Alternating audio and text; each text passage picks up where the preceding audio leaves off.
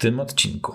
Witają Was y, makoholicy y, Grzegorz Sobutka i Michał Krasnopolski, którzy opowiadają Wam o wizycie w Apple Museum, y, którą to wizytę odbył Michał, a Bo- Grzegorz bardzo tego żałuje, Tak, a że nie odbył. tak, Grzegorz się wypiął. Powiedział, że ma w życiu inne priorytety. Y, tak, tej wersji trzymajmy. Jest też trochę o Photoshopie. O historii. 1.0 i 4.0. Cztery, tak.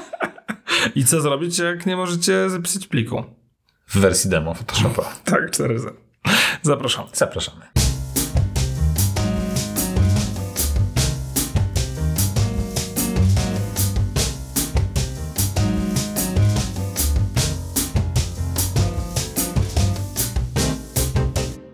Cześć. Cześć. Powiedz mi, gdzie byłeś. Byłem w... W tym byłem, zanim tu przyszedłem. Stałem, spałem. Przyjechałem. Co ci mogę powiedzieć? Mało to interesujące było. Byłem w kinie Kinogram na takim spotkaniu Szarlotka po polsku. I to było spotkanie z Kubą Tatarkiewiczem i z Januszem Borodzińskim. Takimi legendami Apple. Bo było to zorganizowane przez... Apple Muzeum. Tak. które jest w fabryce Norplina, czyli dokładnie w tym samym miejscu, gdzie jest kinogram. No i to było bardzo fajne wydarzenie i strasznie żałuję, że nie mogłeś tam być ze mną. Tak, że ja też Napisał, żałuję. napisałem ci, nie, słuchaj, nie mam problemu w ogóle, że nie możesz przyjechać. Ale to byłem załamany tak naprawdę. Ja też bardzo żałuję, że nie byłem. Natomiast jest to przyczynkiem do tego, żebyśmy porozmawiali trochę o, o historii Apple. No. Tak sobie myślę o, o, o tym wydarzeniu, o tym, co, co, co dla nas oznacza. To wszystko.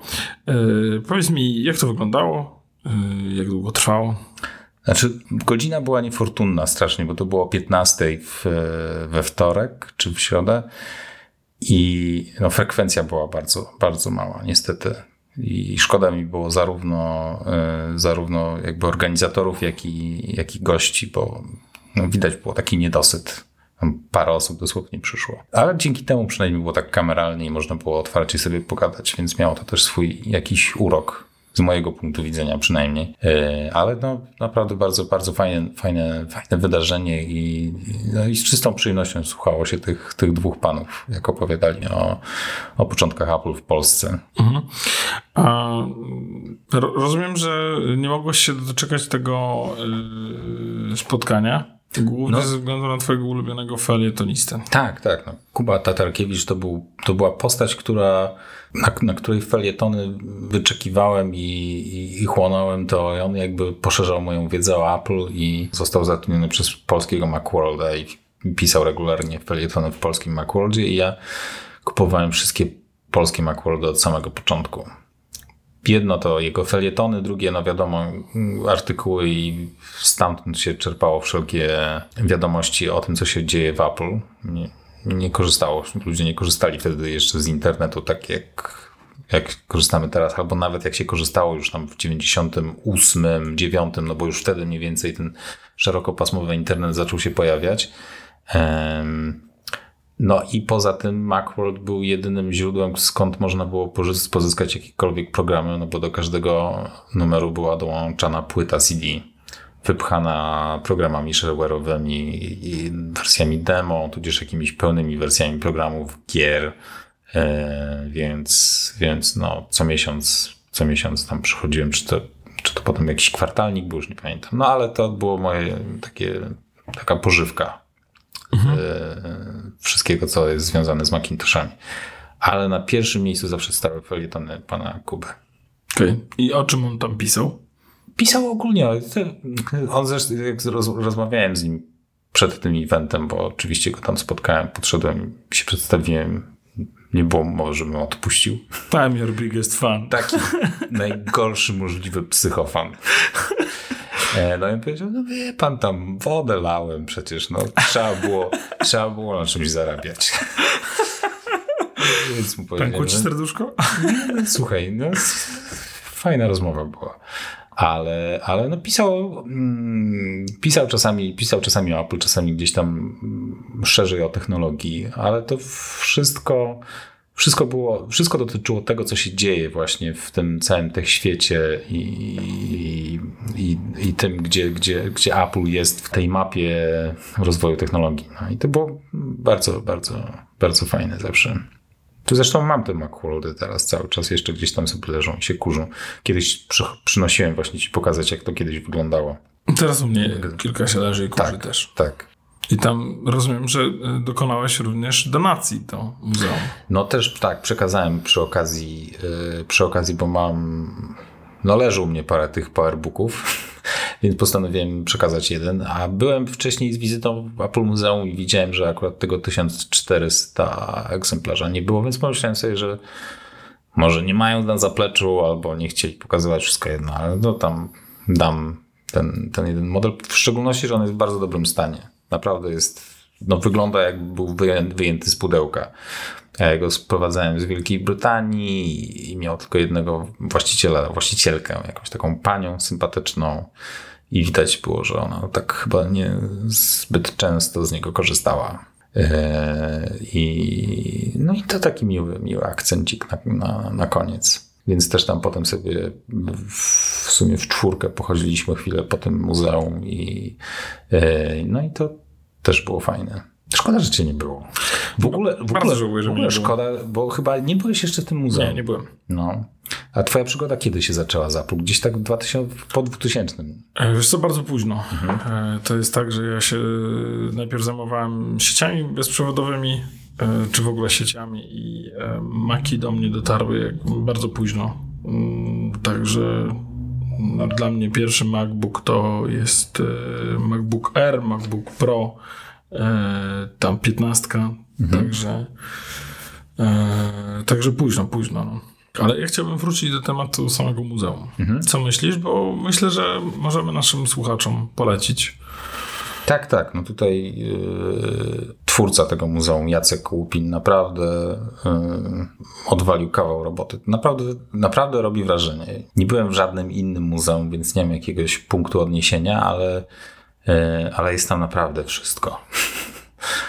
Od pierwszych Mac, Mac, Macintoshy, pierwszych Apple, yy, nie, nie Macintoshy jeszcze, po komputery Nexta yy, i podróbki Apple, jakie, jakie w e, komunistycznych krajach powstawały. Tam jest naprawdę wszystko.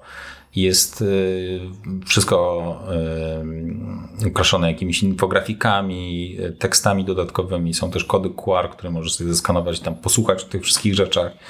Więc naprawdę, naprawdę robi wrażenie. To jest ciekawe, bo wydaje mi się, że Apple nie jest zainteresowany jakoś szczególnie yy, swoją historią, prezentacją swojej historii. Takie mam wrażenie, że, że oni tak nie kręci to jakoś szczególnie. Samego, samej firmy.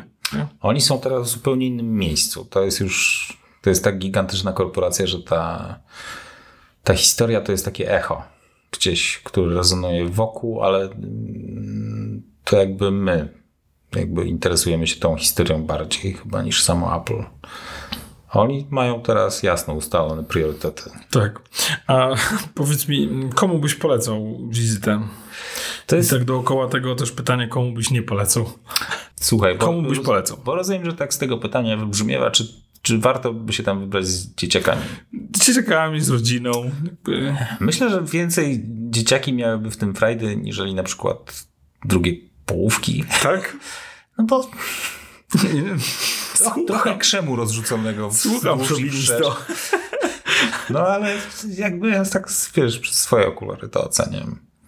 A dla dzieciaków o tyle fajnie, że tam jest takie, są takie stanowiska z komputerami, gdzie można sobie w coś pograć. Jest przynajmniej taki aspekt tego wszystkiego. Ale to jest bardziej dla geeków, no. Umówmy się.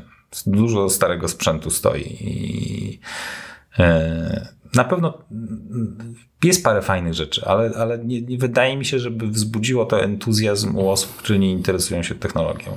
No, no nie, no po prostu nie. Mhm. To jest fajne dla nas, myślę. Musimy tam pójść w ogóle razem. Weźmiesz mnie na randkę? Pójdziemy sobie tak za łapkę się będziemy trzymać i po skokach sobie tam wejdziemy. Założymy koszulki alkoholików i... Tak, look at me. This is me.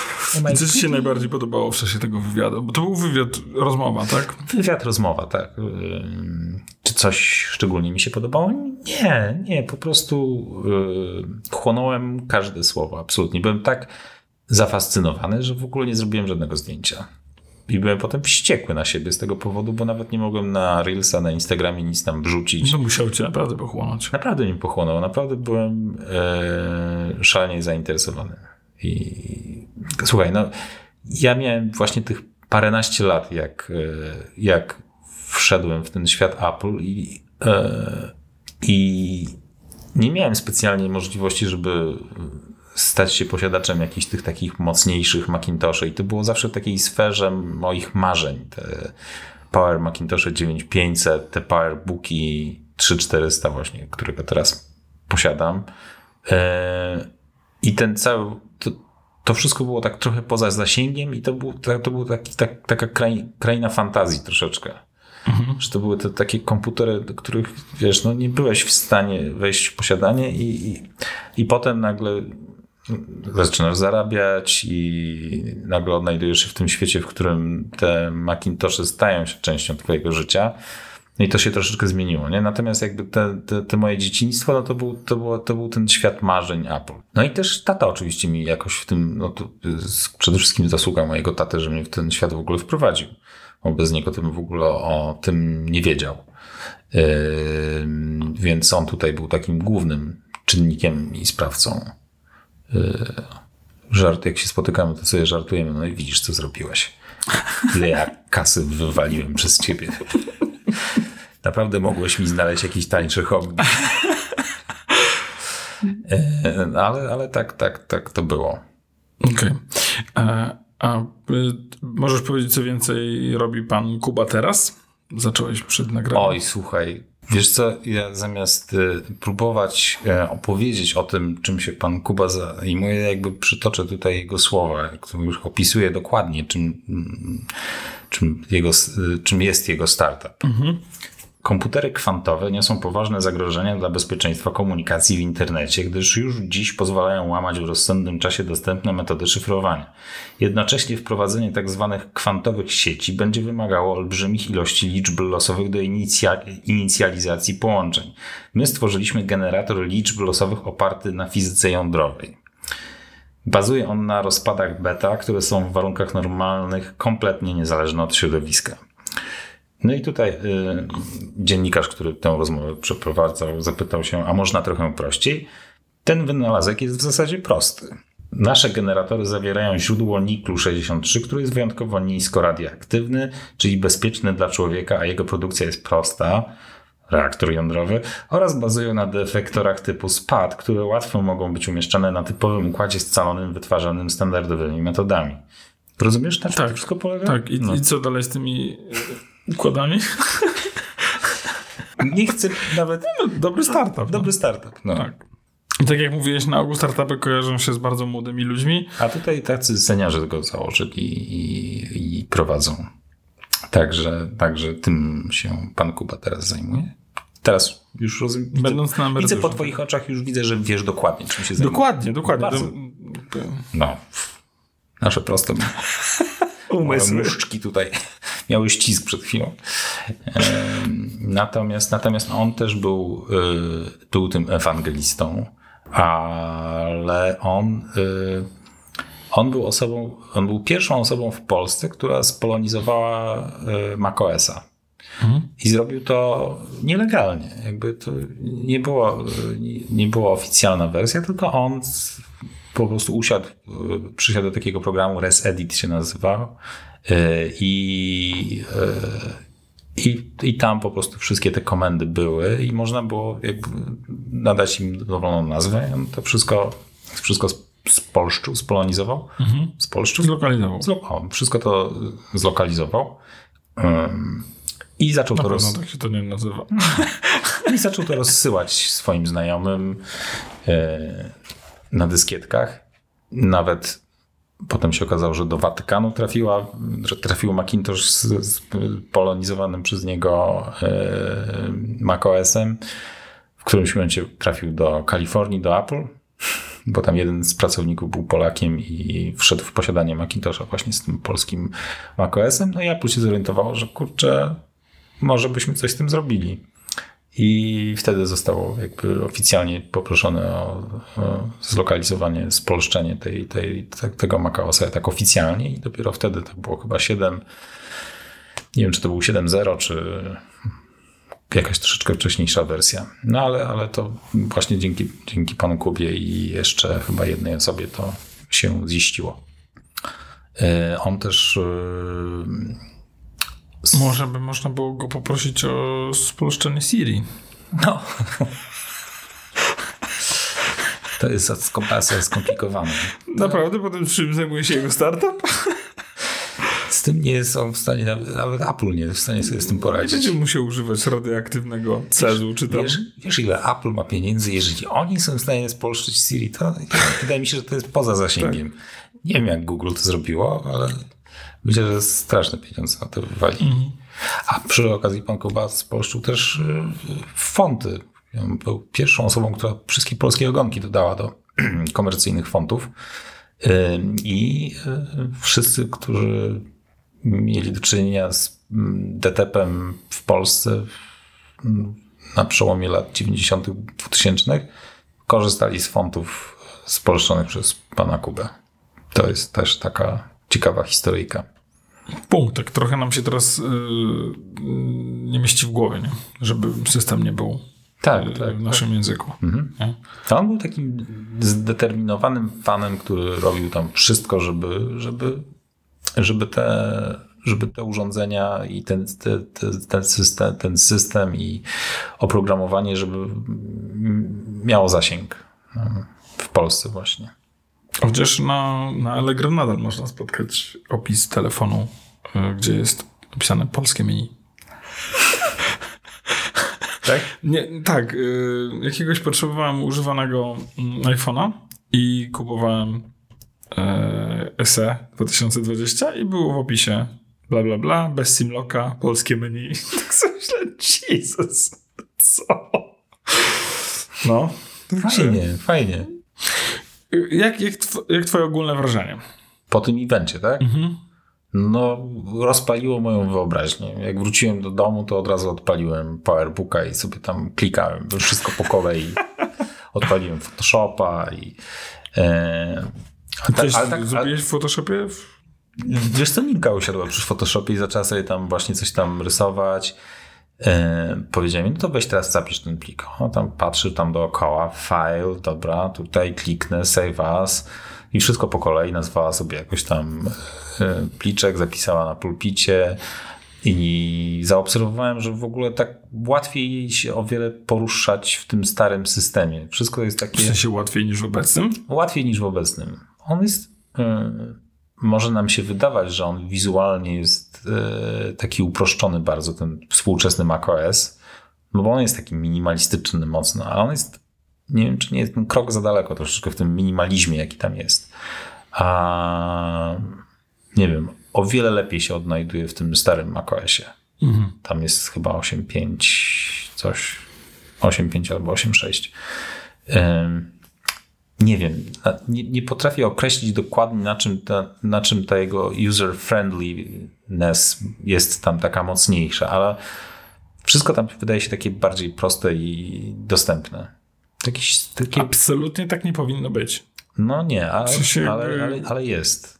On, on, on, on, naprawdę to powodowało, że ten Macintosh tak przemawiał wtedy do ludzi, że to wszystko po prostu Zresztą Apple to przez bardzo długi czas sprzedawało, że wiesz, dziecko może do tego usiąść i od razu będzie wiedziało, mhm. o, co, o co w tym chodzi. I tak w rzeczywistości jest. Było i, i, i jest. No, jak, jak, jak, jak Ninka usiadła, to od razu jakby wszystko takie wydawało się na miejscu i, i logiczne. Ale jeszcze y, a propos tego, y, jak y, przekazałem tego Macintosha Apple Muzeum i Jacek wrzucił na Reelsie na Instagramie filmik, którym pokazuje, jak wygląda wygaszacz ekranu na tym Macintoshu. bo zostawił tego, tego PowerBooka włączonego na dłuższą chwilę, no i po jakimś czasie włączył się z wygaszacz ekranu, a wtedy wygaszacze ekranu to była mega popularna rzecz. Teraz to w ogóle już nikt nie, nie pamięta, czym są wygaszacze ekranu. Wygaszacze ekranu przede wszystkim były po to, żeby ekran był czarny, bo wtedy te piksele się nie wypalały tak szybko Mhm. jak to, to teraz to już jest, ten temat jest nieistotny zupełnie, bo technologia się zmieniła i to y, te wygaszacze ekranu tak naprawdę nie mają teraz żadnego sensu. Y, Ale wtedy to miało znaczenie i wygaszacze ekranu były, cieszyły się bardzo dużą popularnością. Mm, No i miałem tam zainstalowanego After Darka, to był taki najpopularniejszy wygaszacz wtedy na Macintosze i tam był taki piesek, co biega po ekranie, że to wygląda jakby był desktop, taki jak go zostawiłeś, tylko nagle piesek taki wskakuje i zaczyna robić tam Armageddon. No i się właśnie zaśmiał strasznie, że jak to zobaczył, to tak go e, zbiło z tropu, co tam się dzieje na tym ekranie. No i Ninka to uwielbiała, ten wygaszacz ekranu, to było coś super fajnego. I tak sobie pomyślałem, że kurczę, wtedy te Macintosze i, i, i to korzystanie z tych komputerów to był taki fan. To naprawdę było ekscytujące e, i to sprawiało ludziom frajdę, jakby obcowanie z tą technologią. Troszeczkę już gdzieś to się wytraciło teraz. To jest takie, to jest takie narzędzie po prostu. Służy do konkretnych celów i nie ma w tym żadnej magii. To jest Albo my nie mamy już w sobie magii.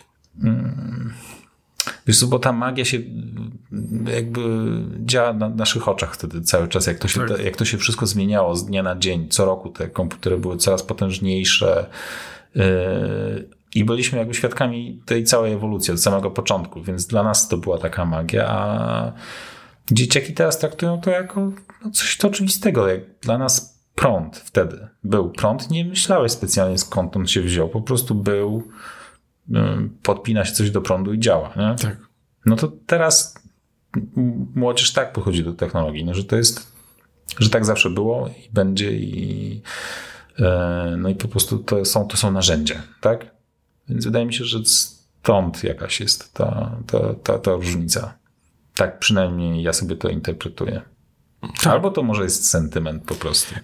Nie, może coś w tym być, bo ja mam wrażenie, że mm, my naszym dzieciom y, wszystko pokażemy i wytłumaczymy w tej technologii. Tu kliknij, tam kliknij i tak dalej. E, Natomiast y, nam bardzo często nikt nie był w stanie tego wytłumaczyć. My musieliśmy sami to odkryć. Nie? W sensie, ja pamiętam swój pierwszy komputer, to moja mama absolutnie nic o tym nie wiedziała. To ja musiałem, jej, to ja musiałem to wszystko tam sobie ogarnąć, nie? A teraz jest tak, że wszyscy tą technologię znają na tyle i nawet nie tylko ty i ja, ale też każdy inny użytkownik komputera pokaże dziecku kliknij tu, kliknij tu. No tak jakby do tej podstawowego zastosowania wszystko tam do rodzic wytłumaczy. Nam rodzice nie mogli wytłumaczyć, bo nie wiedzieli. Mhm. No, no my do Może oprócz wszystkiego... twojego ojca, nie? No ale tak to... No Nikt w Polsce inny nie był w stanie wytłumaczyć dziecku.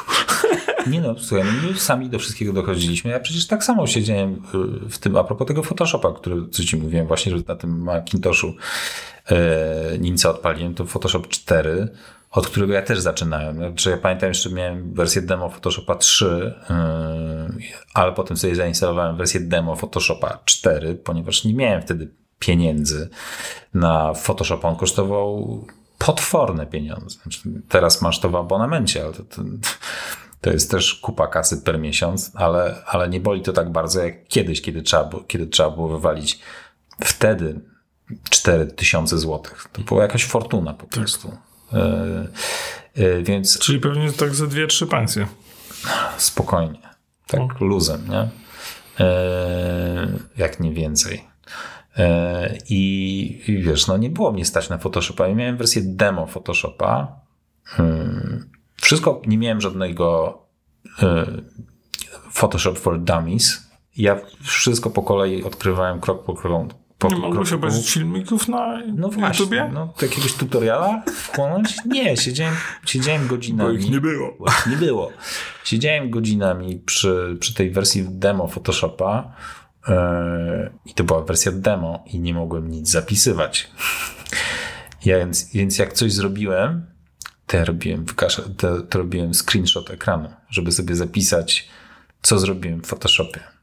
A wersja... Nie, mogłeś zapisać pliku? Mogłem. W sensie jakby efektu swojej pracy? Nie. Czyli to, co zrobiłeś w czasie jednej sesji, musiałeś skończyć print screenem. Tak. No i w ten sposób. No wow, właśnie chciałem, jak zacząłeś o tym mówić, zastanawiałem się, jakie były ograniczenia. Mhm. No ale widzę, że totalne. W sensie mogłeś odpalić aplikację i zrobić, robić, zrobić w niej absolutnie wszystko. Poza tym, że w Photoshopie 4.0 po raz pierwszy pojawiły się warstwy, ale nie można było cofnąć się undo, nie można było zrobić więcej niż jeden krok wstecz. Więc zrobiłeś, zrobiłeś dwa błędy, to mogłeś cofnąć tylko... Jeden musiałeś pokochać. Tak.